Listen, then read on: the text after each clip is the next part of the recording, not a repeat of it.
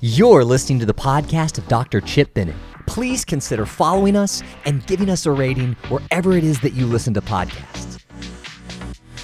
So I'm here with Michael Jones. Tell me a little bit about what you do um, on YouTube. What's your sort of deal that you like to do, and how do you like to approach life? So I just got my uh, philosophy degree. I got a master's in that, and I'm a Christian apologist. Good for you. Uh, and so I build a lot of different graphic-driven animation-style videos defending the Christian faith. A lot of stuff on New Testament, arguments for God's existence, stuff on Old Testament as well. Been doing a lot on that lately because not a lot of apologists have tackled the Old Testament in depth, and so I wanted to do that. Okay, so you you really like to focus on the uh, Old Testament. I, I do. I really enjoy Old Testament. Genesis is still my favorite book of the Bible, I would say. Uh, but it's also one of those things. It's like no one's been in this area. Why not go into that area? So let's talk about the Old Testament. All right. Man, I don't know if there's anything that gets everybody. Does it on your channel? Do people get bent out of shape when you do the Old Testament stuff, especially Genesis stuff? I, I get a lot of people bent out of shape, but I also get a lot of really good testimonies from it. Going, Okay. thank you. I finally got an answer to this. I have been thinking about this for a long time. Okay. It's so nice to actually see there's something there. So what is what is your like on an elevator speech? What is your approach to Genesis one and two? When we look at it, we got to study it in its ancient Near Eastern context. Okay. That's that's the type of document it is. Okay. It was not written uh, to a modern audience. It can be written for a modern audience, as John Walton would say. Okay. But it was written to them. We got to study it in their cultural understanding. So I just recently had John Walton in. Mm-hmm. One of the biggest kicks or kickbacks or um, pushbacks, kickback is money, um, pushback that he gets is that he's reading just a bunch of stuff into the Bible, and it's just it's so easy to see that Genesis one is just a seven day, twenty four hour literal creation. How could you miss that? Um, and people have even accused John of like deceiving people, not believing in God's word. What do you say? Because I mean, if you have a very similar take in some ways that John Walton, what do you say to people that say that to you? Well, I would say, uh, in the English, in, in yeah, like so, so like, like so, for instance, say somebody. Well, that's what I say to them. You mean in the English it's like that, right? Okay. And they go, yeah. Well, I mean, it wasn't written in English. It was written in Hebrew. Okay. So what does it say in the Hebrew? Does it say what you think it does, or does it say something else? Yeah, that's a good point. Um, what, what what's their statement to that? They don't know Hebrew. They, they don't know, but they, they think they, they know it well enough, or God would have translated it perfectly. And I'm like, okay, but that doesn't mean there's all this cultural context that it comes with the translation. So if I were to say to you, I saw a car flying down the road, does that mean in a thousand years they're going to think I was believing flying cars were around? Because they don't understand the cultural context that flying is just an idiom or just hyperbole to mean the car was going really fast. Yeah, or it could have actually gone into the air because it went over something and it was flying through the air, but it wasn't flying through the air like the way maybe they'll be flying through the air in a thousand years from now. Right. You know, if, if we're still around. Um, so when because because this is this is the pushback on on uh, people is that okay? Well, you you don't take Genesis literally, which I, I would assume you would say that's not true. I am taking Genesis literally, um, but the kick the pushback would be. Um, you're not taking Genesis literally, and if you're not going to take God's word literally, then the next thing you're going to do is you're going to say that the flood wasn't a flood. The next thing you're going to do is you're going to say Jesus really didn't die on the cross. The next thing you're going to do is say that Jesus didn't really rise from the dead. That tends to be somewhat of the sequential argument. What do you say to that? Because there's people out there that are passionate. I mean, we've got I've got comments on stuff that I did with Walton. I mean, they are passionate. This guy's a heretic. This guy's crazy. I always say, well, maybe you're right. Maybe if we start taking Genesis 2:24 not literally, that means we're going to take the rest of the Bible not literally. I mean, do you really think that when a man and a woman mm, are married, they become one flesh? Or do you recognize that is also a metaphor in the Genesis account? No one takes that literally. Does that mean you're going to take the rest of the Bible non-literally? It, it, it doesn't work. It's a slippery slope fallacy. Yeah. So, but we do believe that the literal way to take one flesh is to say that that they become sort of one in a unit in, in the sense of you know being being married. So. Um, you you would just say that the literal way to take it is to understand within the genre Right. and the way that it's written. So that being said, tell me how you look at Genesis one and two. You you look at it as that it's written um, to a group of people at a specific time um, in an ancient Near Eastern way that they would have readily understood it, but sort of foreign to the way that we might read it just initially. Exactly. They Okay. were not interested in questions that we were interested in. Okay. They were not asking, where, where did matter come from? When did time begin? Those are questions we ask in a post Aristotelian world. In the ancient Near East, they just assumed matter, time, space were there. They were more interested in who's controlling the heavens, who gives fertility, uh, who controls the cosmos. Well, the authors of Genesis 1 are saying, well, Yahweh does. God does. It's not these pagan deities you may have heard of. Um, really, it's this one God. He controls everything. He doesn't have to do battle with a cosmic deity because he is just God. He is ultimate and supreme. That's who's really in control of the cosmos.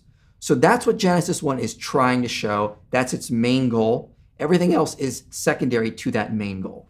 So what do you say to someone who says, "Well, if you if you can just read it and you don't take it literally, which would mean, you know, the way they're seeing it. Typically, when people say literally, they mean my interpretation. That's my take on things.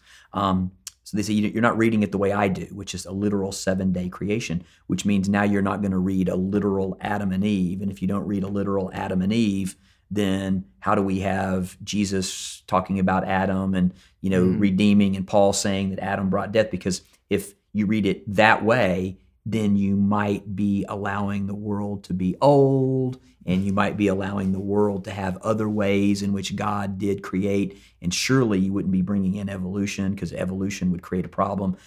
You're very familiar with all of these right. things that people say. Um, and would you agree that? I mean, I think I don't think that every one of them is trying to be dishonest. I think they really believe this is like a, a hill to die on. Like if you know, if it, Genesis is not literal, and Adam and Eve are not literal. This is the hill to die on. I mean, we, you got to, what, what, do you say to that person? Because they're out there. They're going to mm-hmm. watch you because there's enough of our stuff out there where people are going to see this interview and, and there's going to be comments. This guy's wrong. He's deceiving people. What, what do you say to that person? Well, I do believe in a real Adam and Eve, that they were historical uh-huh. figures. Um, I just, so I do believe when the scripture says that they were there. I just don't agree with their entire interpretation. Okay. And I, I would remind them this is just a slippery slope fallacy. Just because Judges 5 is metaphorical for a battle that happened in Canaan, that doesn't mean Judges 4 is. Just because Jesus said, I'm the true vine, that doesn't mean Jesus was not an historical figure and he's just a plant somewhere. We have to understand genre, language that's being used. Like I gave my analogy earlier, if I saw a car flying down the road, you know that car and road are literal, but flying is metaphorical. So you can mix in that kind of stuff. And it's right there in Genesis. Genesis 2:24 a man shall leave his father and mother, and the two shall become one flesh. Okay, they're not merging bodies. We understand it's just talking about having a union. It's not literally going to be one body walking around, flesh mm-hmm. body walking around. Okay. So use some common sense to start. Then let's start studying uh, what the ancient audience would have thought when they heard this stuff. Okay. What were the ancient authors trying to portray when they said this stuff? Okay. So what were they trying to portray to the readers of this text? I think the best way to do it is to ask what the prophet Jeremiah was doing. So, the prophet Jeremiah, even very conservative scholars would say in Jeremiah chapter 4, Jeremiah is referencing Genesis 1. Okay. He's using very similar language. You just got to read it. And he says, look, guys, the northern kingdom, that's going to become you, Judah, if you do not shape up. They are now tohu and bohu, formless and void. There's no men up there. There's no light. There's no birds of the air. There's no vegetation. He's saying, look, they went from an ordered kingdom, they're now disordered. Genesis 1 is the exact same language in reverse. God took in disordered chaos and he ordered it to properly function the way he wanted to. And we see that right in the first few chapters because God says the earth was formless and void. Formless and void are not the best translation. David Tsumura, who's a scholar, did a full semantic analysis of okay. the word tohu. And he says it most likely means unproductive. It's used in the Bible to refer to useless idols, a wasteland, a wilderness, something that's just not it functioning as it should. So God shows up, heavens and the earth, formless and void. They're not productive. Robert Alter translated, translates it as welter and waste. Hmm. So he, God shows up and says, okay, earth is here, but it's not where I want it to be yet. It's unproductive. So I'm now going to, over the next seven days, make it be productive, make it be what it's supposed to be. And all we have to do is look at Jeremiah because he uses that language in reverse to explain how the northern kingdom went from productive to unproductive. Um, most people think that there is a section of chapter 1 through chapter 11 mm-hmm. and, then, and then there's a natural progression to chapter 12 mm-hmm. w- what is going on in your opinion if you take 1 through 11 is there is there a narrative is there, yes. is there is there some themes that you're seeing there what, what do you see there there's a lot of themes okay. where do i begin the biggest theme is it's the degradation of humanity it okay. starts off with adam adam sins then in Genesis 4, his firstborn son sins. And then his family, Cain's family, goes with him. Then in Genesis 6, we see the fall of human civilization. Now everyone is sin. So we go from the fall of man, the first priest, to the fall of the family, to the fall of the civilization. God resets everything with a flood, starts over. Noah is in a garden. He, he's called a man of the soil, like man, like Adam was a man of the dust. He's in a garden. He's corrupted by fruit. There's a tempter in the story. It's just his son Ham who tempts his brothers. Uh, that seed, that that tempter's seed, is cursed, just like the serpent's seed is cursed in Genesis three. So again, it sets up again. You have Noah falls. He becomes drunk. Then his family falls. His Ham is cur- Ham and his descendants are cursed. Then in Genesis 11, after the Table of Nations, civilization has once again corrupted itself. God has to disperse them all over. And then he starts over with a whole new man, Abraham. So it's this theme fall of man, fall of family, fall of civilization. Repeat, fall of man, fall of family, fall of civilization. Repeat, start with Abraham. And then finally, we start to get some upticks out of this chaos we've gotten ourselves in.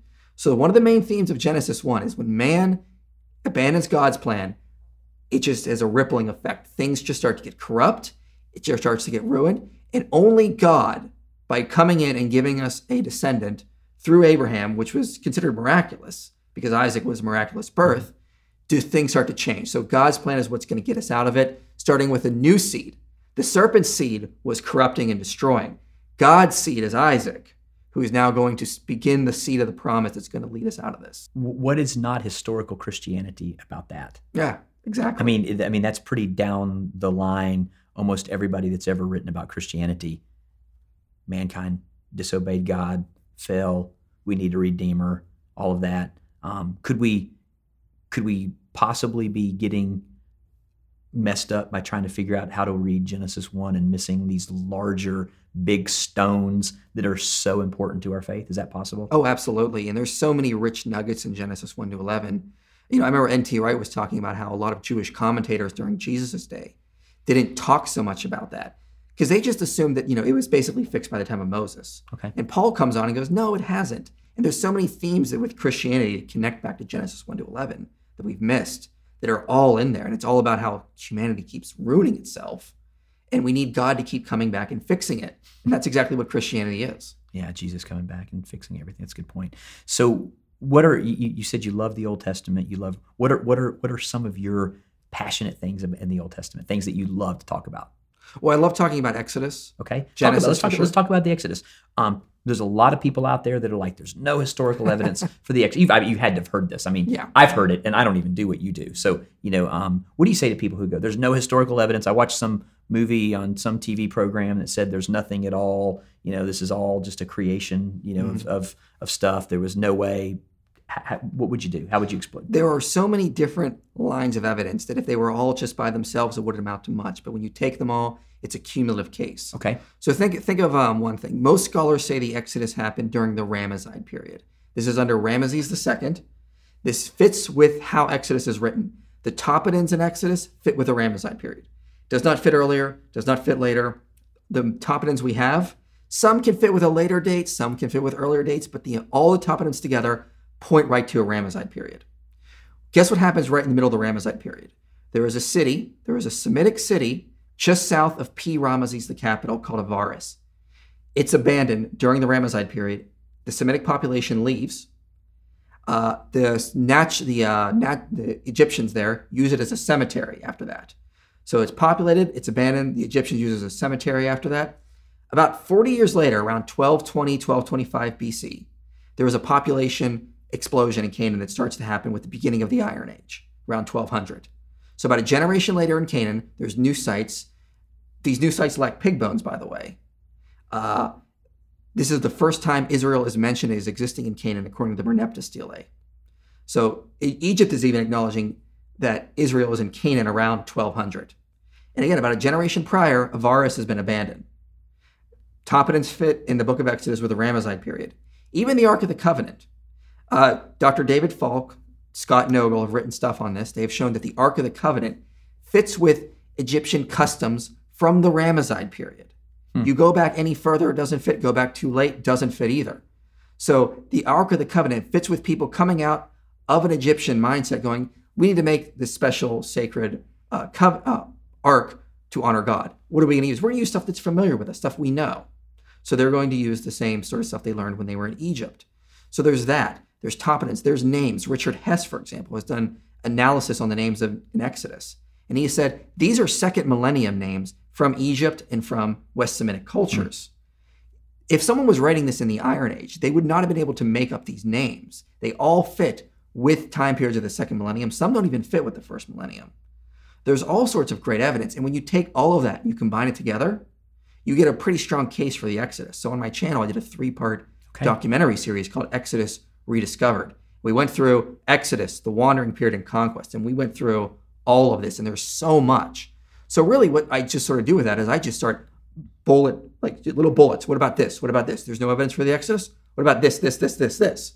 And eventually, there's just a cumulative case there. do you have people if they've seen what you've done are, are there any things that you hear that are pushbacks against that or are the only pushback you get people who didn't pay any attention to what you said I've not gotten any serious pushback yet. I hope to get some more. Maybe there's something I missed. Okay. But typically, it's people that's saying not enough evidence, or let me just quote this book that's 20 years old, Mm-hmm.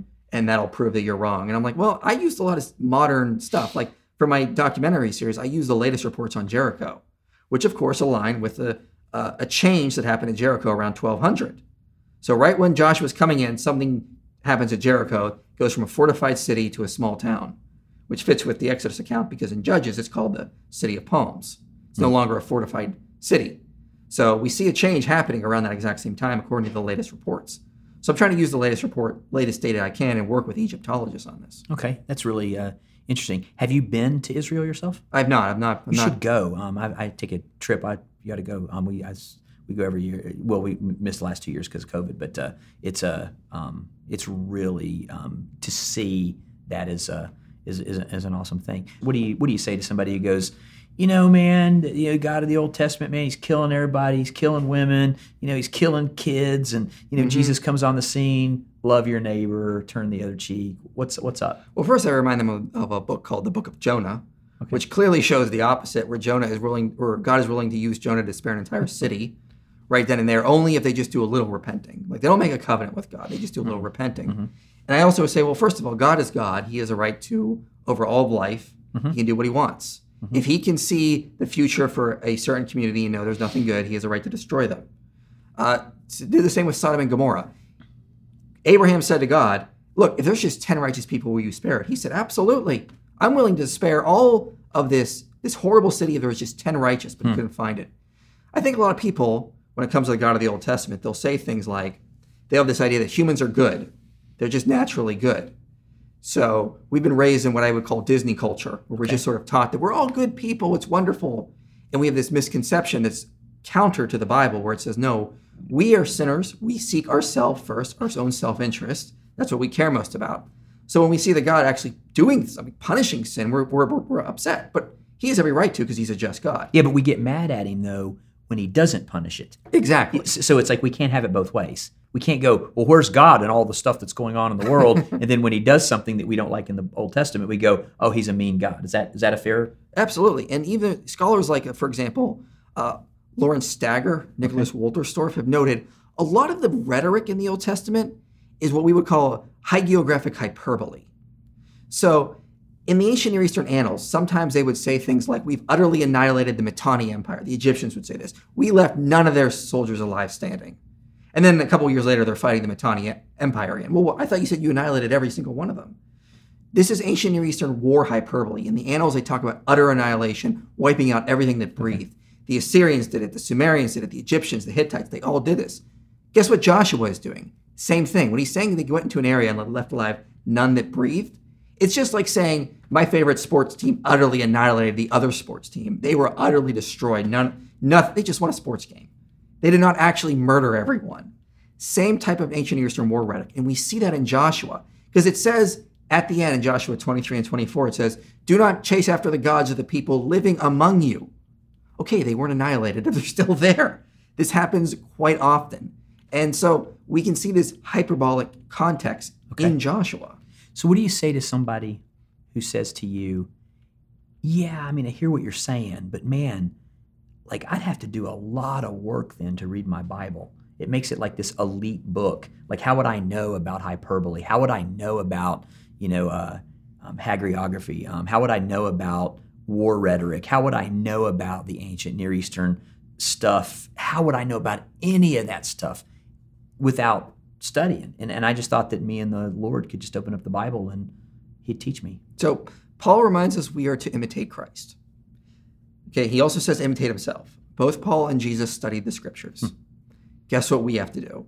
Okay, uh, my daughter right now is seven. She asks if she can go play with a friend or go outside in the yard and play. Sure. But when she's 24, I hope she's not doing that anymore because I want her to mature and grow and learn to think for herself. God wants us to think for ourselves and to learn to be mature, thinking adults that study things, that learn to grow in knowledge and wisdom. He wants us to imitate Christ who did that. Guess what we're all called to do? We're not all called to be children for the rest of our lives in how we think and know stuff. We're called to love God with a childlike heart, but we're not called to have childlike minds forever. We're called to mature and grow constantly. So, would you say to somebody out there who uh, just has sort of this devotional reading of Scripture, you pick it up, maybe read something here, maybe pick up a devotional or whatever, how would you instruct them to start to move forward in their life to maybe becoming a little bit better student of God's Word? Is there any anything you found that could help? Yeah, I would say, for for example, read commentaries. There's a reason that study Bibles exist because scholars have worked on them, not just with the translations, but also providing context for you to read. So that's a good place to start. And there's nothing wrong with reading as a devotional. I mean, we should learn mm-hmm. from the scriptures and see how what we can take away from that. I mean, like we are going to have our battles, study battles in the Bible, and you know we can learn from that kind of stuff. Mm-hmm. There's nothing wrong with that. But if you want to go a step further, see what scholars are saying. There are people that have studied their lives, spent their lives just studying one aspect of the Bible to try to get us better understanding, mm-hmm. better context of it. Do that. They they are giving their research out to us as a gift, and we should use it. What are some commentaries that you like? Anything accessible to an average person that you go, this is one I like? So I like uh, NIV application Okay, commentary. the NIVAC. Yeah, that's a pretty good one to start. Okay. NASB has a pretty good commentary they use. Uh, there's something called the IVP Bible Background Commentary, Okay. also really good. Uh, Robert Alter has a good translation on the Hebrew Bible. He's a Jewish scholar. and He's also got a good commentary that goes with it. Uh, those are good places to start. New Testament, anything by Craig Keener is going to be great. Okay. Craig Keener is just like phenomenal in his research, as well as R.T. France, F.F. Bruce. These are good commentaries to check out. You notice if you're a scholar, you have to have um, initials in your name FF, RT, NT, right? You, you have to. exactly. James D.G. Dunn. You, you just have to do that. So um, th- those are all good. Um, uh, com- the bottom line is is that there's also I- I'm a big proponent of people taking some of their money. You know, I mean, it's as Christians we should be looking at it is that we're stewards of what God has given to us. Um, it wouldn't take long, it, you know, if you didn't maybe eat out a couple times a week or maybe save some on some coffee or whatever else made it at home. Wouldn't take long to purchase um, a, a, a small basic package of like a Bible software. Right. I find those things are incredible. Very You know- useful. You know, to help. Um, and then what you can do is you can build your library. You know, then you can search stuff. Uh, really good. What are some other things in the Old Testament that get you excited? What about polygamy? What do you say about? Oh. Is that people get? Do they? Do they raise that for you? Oh yes, and I, I will say that I have actually done a little bit of research on this lately. Leviticus eighteen eighteen is a very interesting verse because it says you cannot marry a woman to her sister, and they, the way it's typically translated as you cannot marry a woman's sister if you're already married to her. That's not really what it meant. A lot of scholars have done some research on this, and they have said that it's actually an idiom. The phrase "a woman to her sister" and "a man to her brother" typically shows up in the Bible to mean another. Okay. It just is an idiom to say don't marry another. So what Leviticus eighteen eighteen is saying In an is- idiom, just in case anybody doesn't know, is, is a figure of speech. That, Right. That's like I'm so hungry I could eat a horse. Right. Is an idiom. We we know what that means, mm-hmm. but if you don't know what the idiom means, you might think I'm eating a horse. So what you're saying is is that this is this is a use of a Hebrew idiom mm-hmm. where it has a meaning of rather than don't marry your what it was your mo- marry your wife's sister. it really means don't marry somebody else. Don't marry someone else. If you already have a wife, don't marry another, is what it's saying. Okay. Now people go, but there's all this polygamy in the Old Testament. And I'm like, okay, description versus prescription. The Bible clearly prescribes no polygamy in Leviticus 18. Just because it happened, that does not mean God wanted it to happen. Jesus is very clear in Matthew 19. In the beginning, they were made male and female. That's the what I wanted. And I told you quite clearly in Genesis 2 that this is the way it's supposed to be. So Leviticus 18 18 backs that up. It says, look, this is what God wants. You only have one wife. Just because it happened does not mean God can work through these sinful, fallen people. That's what we need to keep in mind. But also when it comes to Genesis, notice what happens every anytime polygamy or primogeniture shows up in the Bible. Primogeniture is the idea that your oldest son gets the inheritance. So, you know, uh, Isaac wants to give his oldest son Esau the inheritance. Anytime primogeniture or polygamy shows up in the Bible, the narrators, the, the authors, narrate it in a way that it always has disastrous effects. So the first guy that is polygamous is in Genesis 4, Lamech. He's got two wives and he's sinful. He's uh, sinning against God. He's very violent. He's on the wrong path. Abraham does it, strife between Sarah and Hagar. Then you have um, Jacob's multiple wives, strife between his sons. Okay. Anytime polygamy is showing up in Genesis, the authors are saying, this is bad. Look at how bad it results. Okay. So the authors of the Pentateuch were very clear. They wanted to, Israel to think that polygamy was bad. Genesis 2, the narrative structure in Leviticus 18:18, they're trying to put out this idea that we shouldn't be doing this, guys. This is not what God wants. And then Jesus backs it up in Matthew 19. You mentioned uh, in Matthew 19 that Jesus said it was male and female from the beginning. Um, what do you say to people today that say, well, it's not male and female. There's X amount of genders. There's gender fluidity. there's all of that. What, what is your what is your comment to someone, and maybe somebody who's out there who um, really feels maybe that's the case in their life. You know, they have it. They you know because I always I don't counsel as much anymore as a pastor, um, but when I used to counsel more, um, I would always say you know to someone, hey, feelings are valid. Like they feel the way they feel doesn't mean that how they got there is necessarily right. But their feelings. I mean, everybody's had a time where you thought somebody was talking about you and you felt bad, and then maybe three minutes later you found out they were talking about going to the baseball game and you realized they're not talking about it. Now you're feeling completely different based on what's going on the input. What do you say to someone out there um, who, one would argue that there's multiple genders or somebody who's struggling with this idea? What does Scripture say about this? What's the what's the Christian stance here on this particular It thing? is very clear in the Bible there are two genders, male and female. There is never anything other. Science shows that as well. And people will say, well, there's it, Y chromosome. Oh, hold on. That's not what gender is. If you're male, you have the active SRY gene and working androgen receptors. If you're missing both or one, you're female. There is no in between. That is what science says. It's defined by this gene. Bible affirms that as well. There are only two genders. Now, if you feel that you're different, uh, okay, that's how you feel, but feelings do not determine what the truth is. Hmm. I could feel like, uh, I could feel like, you know, that I'm king of the world. That's not going to make it true. Hmm. I could feel like I'm always right. People feel they're right, like they're right all the time. That doesn't make it true. That's right. So you got to be able to separate facts from feelings. You may feel that way, but that's not that's just for you, and you cannot force me to go along with your feelings. Hmm. So where do you what do you want from me? Do you want me to, to go along with your feelings? Well, that's just not going to work. I'm interested in what the truth is. The truth is there are just two genders, and I stand by that because I have seen no data that shows the opposite other than people feel that way in their brain. That's not good enough for me. So, and the Christian response needs to be uh, needs to stand firm on that because that is what the Bible has always taught. There is no way to think there is anything other than that. You mentioned the word truth. You know what the Greek word for truth is? Logos? No, uh, that's word. Um, the Oh, Greek word for truth is aletheia. Oh, okay. aletheia. And um, you probably are familiar with the alpha privative. When we, in English, we put a A in front of something like atypical, it means not typical. Um, so the alpha privative in front of lethe, lethe is the Greek river of forgetfulness. aletheia is that which cannot be forgotten. Interesting. Isn't that cool? That's a cool little That's thing. a that's yeah. a that's a neat thing to think about when we think of truth. And it's funny because so many people say, "Well, truth can't be known," and I'm like, "Well, hold on for a second. If that's in fact true, how do you know that what you just said is true?" Um, do, do you find that sometimes if we could just sit down, it seems like everybody wants to be cantankerous and fight, and especially like if it's a gender issue, you're trying to take. I wish I just wish we could sit down more and as people and just talk. You know, um, how can we better do that as Christians? Because we're supposed to be the light of the world. I mean, I think the burden of of being the hands and feet of Jesus are on me as a, as a Christian, on, on us as the church. How can we better do what we're doing? Because um, it just doesn't seem like what we're doing right now is working very well, especially in American Christianity.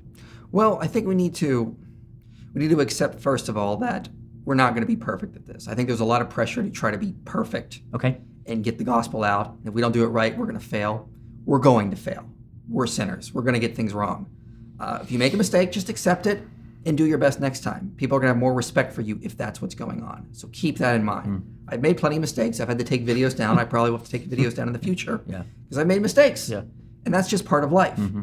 So I think that's the first thing we need to accept. And then we need to accept that we're not going to have all the answers. We need to be humble and realizing that there's a lot more we need to learn. Mm-hmm. Then we need to go out and actually learn that stuff. Jesus knew his audience. He knew how to respond to the people he Mm. was talking to.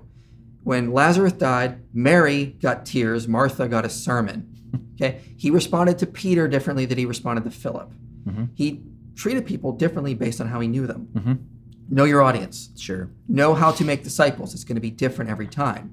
So we need to be humble. We need to, um, and we need to be willing to learn and grow. I think if we start there, there's going to be a lot better results we're going to have in the future. Howard Hendricks, uh, great teacher, um, he coined a phrase from what I can gather. Um, he, he said, People don't care how much you know until they know how much you care. Um, I think there's a, a place for us as Christians to get involved in people's lives before we start telling them how to live. And I think when you gain respect with people, you know, maybe maybe you visited them in the hospital, maybe you mowed their yard when they were sick, you know, where they're like, "Hey, man, come over and have dinner," and all of a sudden now there's a friendship, and maybe then there's the question. So tell me what it is that you believe. I think that is going to be a um, an environment where people are maybe more open to hear than just us us blasting. You know, um, uh, thoughts? Would you, agree, would you agree with that? Yeah, that's what Paul did. He spent Yeah. time with these churches Yeah. when he was planting before he moved on. It took time to build these kind of relationships. What, what are some other things in the Old Testament that excite you? Well, I've been studying a lot on the, the uh, documentary hypothesis lately. Okay. Uh, this is So explain that to somebody who may not know what that is. So it's the theory that the Pentateuch, as we have it now, used to be four independent, different sources: uh, J, E, P, and D. Okay. J stands for the Yahweh source. Okay. E stands for the Elohim source, or P1 sometimes. Uh, D stands for Deuteronomy, and P stands for the priestly source. Now, Deuteronomy was sort of tacked on at the end with Okay. very minor changes, but someone took J, E, and P according to this hypothesis and combined them. So there used to be two flood accounts, and they stitched them together and they made one flood account. There used to be two creation accounts that became Genesis 1 and Genesis 2. There used to be allegedly two accounts of Joseph being sold into slavery. They combined them, taking every verse from both accounts and stitching them together. And so this is the idea that uh, the Pentateuch was originally just these different sources that someone maybe like Ezra or someone during the Babylonian exile combined them all into one. So that's the hypothesis. And your take on that hypothesis is I think I'm critical of it. Okay. I think I think it's in European scholarship, it's basically dead. They've moved on. They've moved on to redactionary or supplementary hypothesis, fragmentary. Uh, there's a lot of problems with this hypothesis. The main one being is, is that ancient authors just did not preserve their sources in the text. You know, Numbers mentions the book of the wars of Yahweh in it. We cannot reconstruct the book of the wars of Yahweh just from looking at Numbers. If all we had was Jubilees and Enoch, we know they used Genesis as a source. There's no way we could reconstruct Genesis. Mm-hmm. There's a great scholar named Joseph Weeks, and he asked the question. Okay, most scholars think that Matthew and Luke use Mark as a source. Mm-hmm. Okay, I'm fine with that. Sure. He asked a simple question: Could we reconstruct Mark just from looking at Matthew and Luke? He said, "There's no way. You get something that's like 50% as long. It's missing a lot of the same mm-hmm. structures. You just don't get it because ancient authors did not preserve their sources. Gotcha. text. Okay. So when you're looking at the Pentateuch, and you really think you can say, yes, this verse is E, and then it jumps to J, and then it goes to P later on, that's extremely unlikely. If that is the case with the Pentateuch, it is unlike any other document in the ancient world. And if that's the case, why couldn't it have been an original, unique narrative or u- hmm. unique original work? Because it's so hard for ancient authors to actually preserve sources in their texts. They're not going to stitch things together like the documentary hypothesis proposes. Mm-hmm. That's just not the way ancient documents did. And if they did with the Pentateuch, it's utterly unique. So you mentioned that theory, and you say in Europe it has sort of had its day and, and moved on. But I I'm pretty confident there are some people writing today in America that are using some of this ideas. Do you have anybody that comes to mind? That Yeah, it's still really popular in America. Uh, Richard Elliott Friedman is a bi- big, strong defender of it. Okay. Uh, so is Joel Baden. Okay. Big, strong defender of it as well. I believe there's another scholar who's written a little bit on it, not too much. Josh Bone, he defends it as well. Okay. Uh, I'm not sure entirely of his view, but uh, another guy named Stackert as well that defends it. Okay. So it has a lot of defenders in the States. Okay. It's not as popular in Europe. Uh, Well, it's had its day. It moved on and been you know criticized and Yeah. um, I would even think that uh, to some to some lesser degree you've got guys like Pete Enns probably buys into some of that as well. Possibly, yeah. Yeah, because I think there's I think there's some stuff, but that there's a I've always felt like that. I mean, I'm I'm all about wherever we need to go to study. I'm all about it. I mean, n- nothing bothers me to study, but I have found that when we start slicing and dicing like a you know a, a Japanese restaurant, the, the Bible, and throwing it here and there, and next thing you know, the rice and the zucchini and the carrots are all thrown in. It, it, a lot of times that can really lead to sort of a built-in distrust of what we have, a built-in questioning of is anything I'm reading reliable? I, I suspect um, you're the people that are atheists or agnostics that maybe you you're in contact with. They probably have heard some of these things, the slicing and dicing, and oh, that's not what it means, and this is not really reliable, and all of that stuff. What do you say to somebody like that that says, yeah, the Bible's not reliable? I mean, you know, everything's sort of stitched together and pulled here and this here. Um, what's your thought to that? Or what do you say? Well, first I start to go through some of the evidence. I mean, like Kenneth Kitchen's book on the on the reliability of the Old Testament just goes through each period and shows look how well it fits with its time period. Look at the way the treaties are written; they fit with the treaties of other cultures at hmm. the same time. So we do have a lot of evidence. And when they say it's all just been stitched together, I say, well, it's really kind of weird. Take the flood account for example, Noah's flood. They say this was two flood accounts, originally J and P. Sometimes non-P and P, but it's typically P. The other one is J. Sometimes J is just called non-P. So you have these two flood accounts. They say it was stitched together. Well, here's the thing: when you break them up into the separate flood accounts, the J account is lacking. Noah never builds an ark, nor is he ever, nor does he ever leave the ark. Uh, in one account, Noah sends out a raven, and in the other account, he sends out uh, a dove. But if you study, you know, ancient seafaring uh, techniques for releasing birds, they tended to release release a dove or a, a raven first to sort of just see how to, to follow it in a line of direction. Then they would release doves to see if dry land was close. If the dove just returned to the boat, dry land was not close. So it actually matches seafaring technology as it is. And also, people will note that the flood account is sort of like a retelling of creation in a lot of ways. So the way it reads in Genesis 8 now is it sort of matches just Genesis 1. The waters are over the face of the earth, then the dry land appears. Then a dove returns with vegetation in its mouth, showing the vegetation has come. Then the dove takes, takes its place in the natural order. Birds of the air with day, day four. Then you have Noah and the animals exit the ark day six. So people have shown it's almost like a recreation. It's weird that when we have two flood accounts, they don't show this, but when they're combined into one, they somehow match the structure we see in Genesis 1 to 3. Genesis 9 or 8 to 9 matches the structure of Genesis 1 to 3 quite well in a lot of ways. Yeah.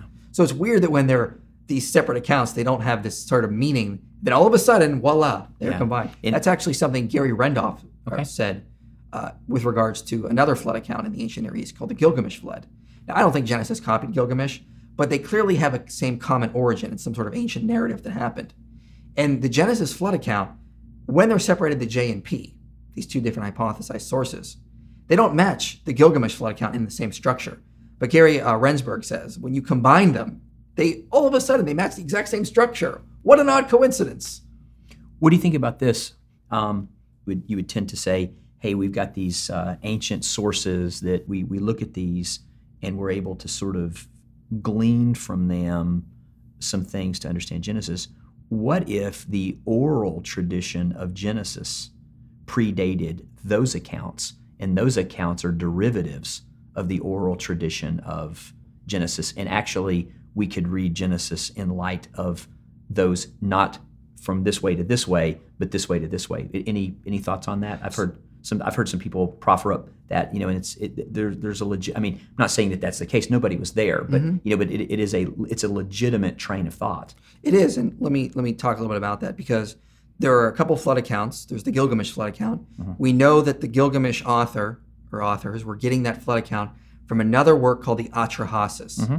So we know the flood account they got in Gilgamesh came from the Atrahasis, and we can see evidence of literary borrowing.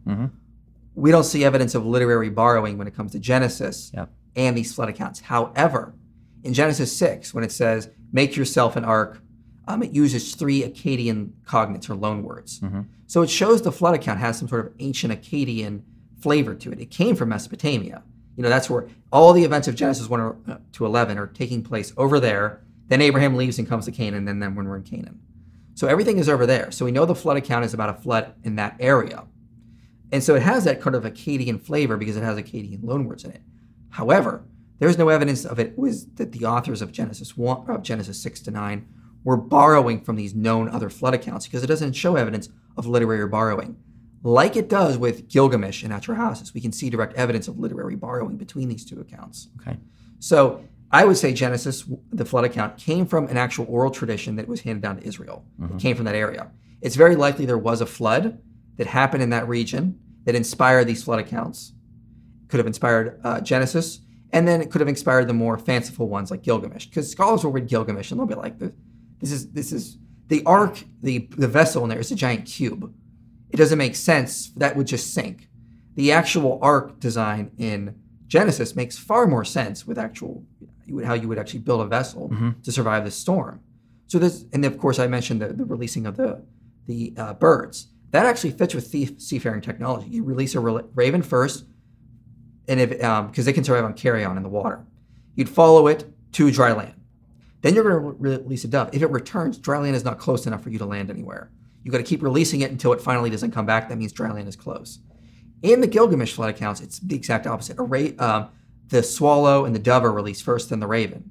So it doesn't really fit with how you would pragmatically deal with Okay. trying to find dry land. So there's little things like that that show the Genesis makes a little bit more sense, that supports it may have a little more reliability there. So somebody who says, well, you know, you just made a comment about the flood and you said that a flood might have happened in that area. Somebody who's astute might go, he doesn't really believe that the flood was over the whole world. And if it wasn't over the whole world, you know, then how do you explain like the Grand Canyon and how do you explain all this stuff? And, you know, what do you, what do you say to someone? Because I mean, I, I don't know what your mm-hmm. take is, um, but let's talk about the flood. Was there a, was there a flood? Was there a guy named Noah? Um, is that are those things you believe those things to be true? Yes. And then how do you how how would you explain that to someone who's asking about that story? So I'm trying to go on what the Bible says, uh, and I don't think it necessarily shows a global flood. Now I said necessarily is the key word. It could, but it doesn't necessarily. And here's one of my reasoning. Uh, in Genesis 8, it says that the waters were receding and the tops of the mountains were seen. Okay, so Noah can see mountains in the distance. Then it says later in Genesis 8 9, he released a dove, and it says, The dove found no place to set its foot, for the waters were still on the face of the whole earth. Wait a minute, I thought mountaintops were seen. It can't be literal that in that verse.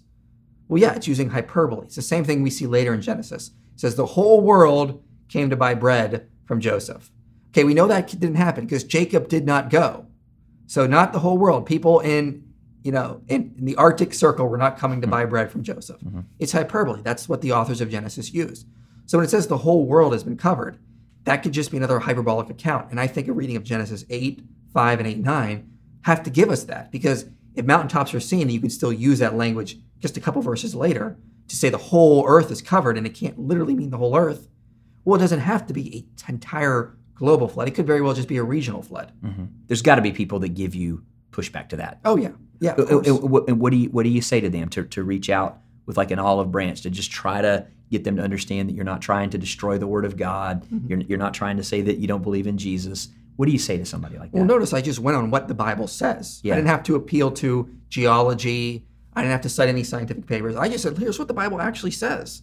Look at the hyper hyperbole in it. It uses this all the time. Do you really think that people living in Mesoamerica came all the way to Egypt to buy grain from Joseph?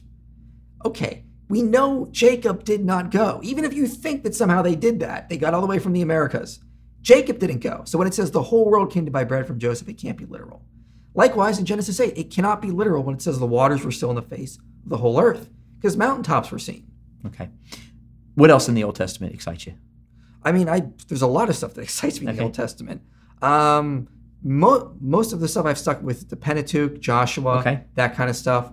Always very interested in this kind of stuff. The Mosaic Law is also very interesting.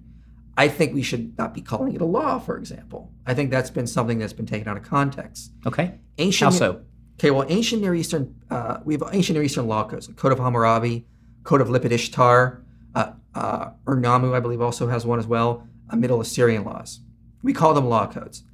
These weren't really law codes.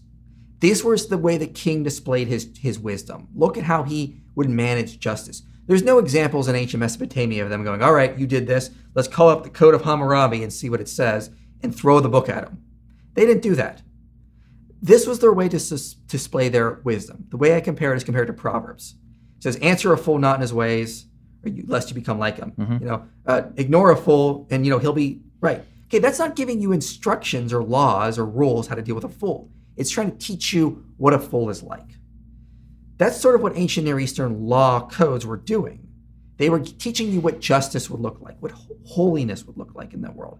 This is what the Torah is trying to do. It's not trying to say anytime you have an adulterer, you're going to kill them. Anytime someone commits murder, you're going to kill them. It's saying absolute justice in an ideal world would be this. But obviously, pragmatic, you know, we got to apply a little bit more uh, rules here. Okay. So we don't have any cases. I mean, you know, the book of the, the Pentateuch mentions having judges around to answer questions for that. So there's obviously circumstances would sort of apply. So scholars like Walton, John Walton, that is, other scholars as well, that have written on this quite extensively, who've said that what it is is it's teaching wisdom and what justice would look like in the ancient Near East.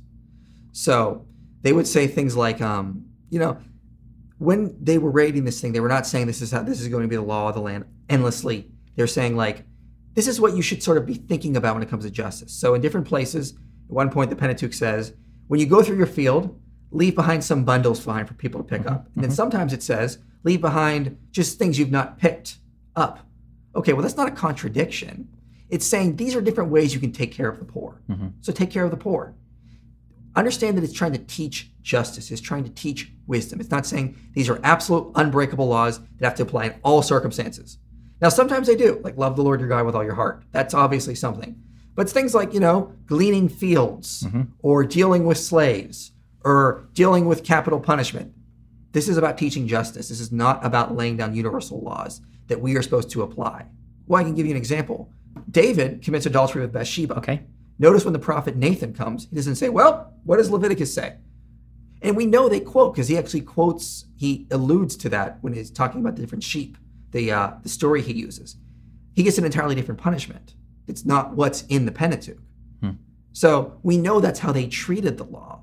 They did not treat it as if it was absolutely laying down these unbreakable things, these punishments are always going to be applied. It's more about teaching justice. It's teaching them how to be a light to the nations of the ancient Near East.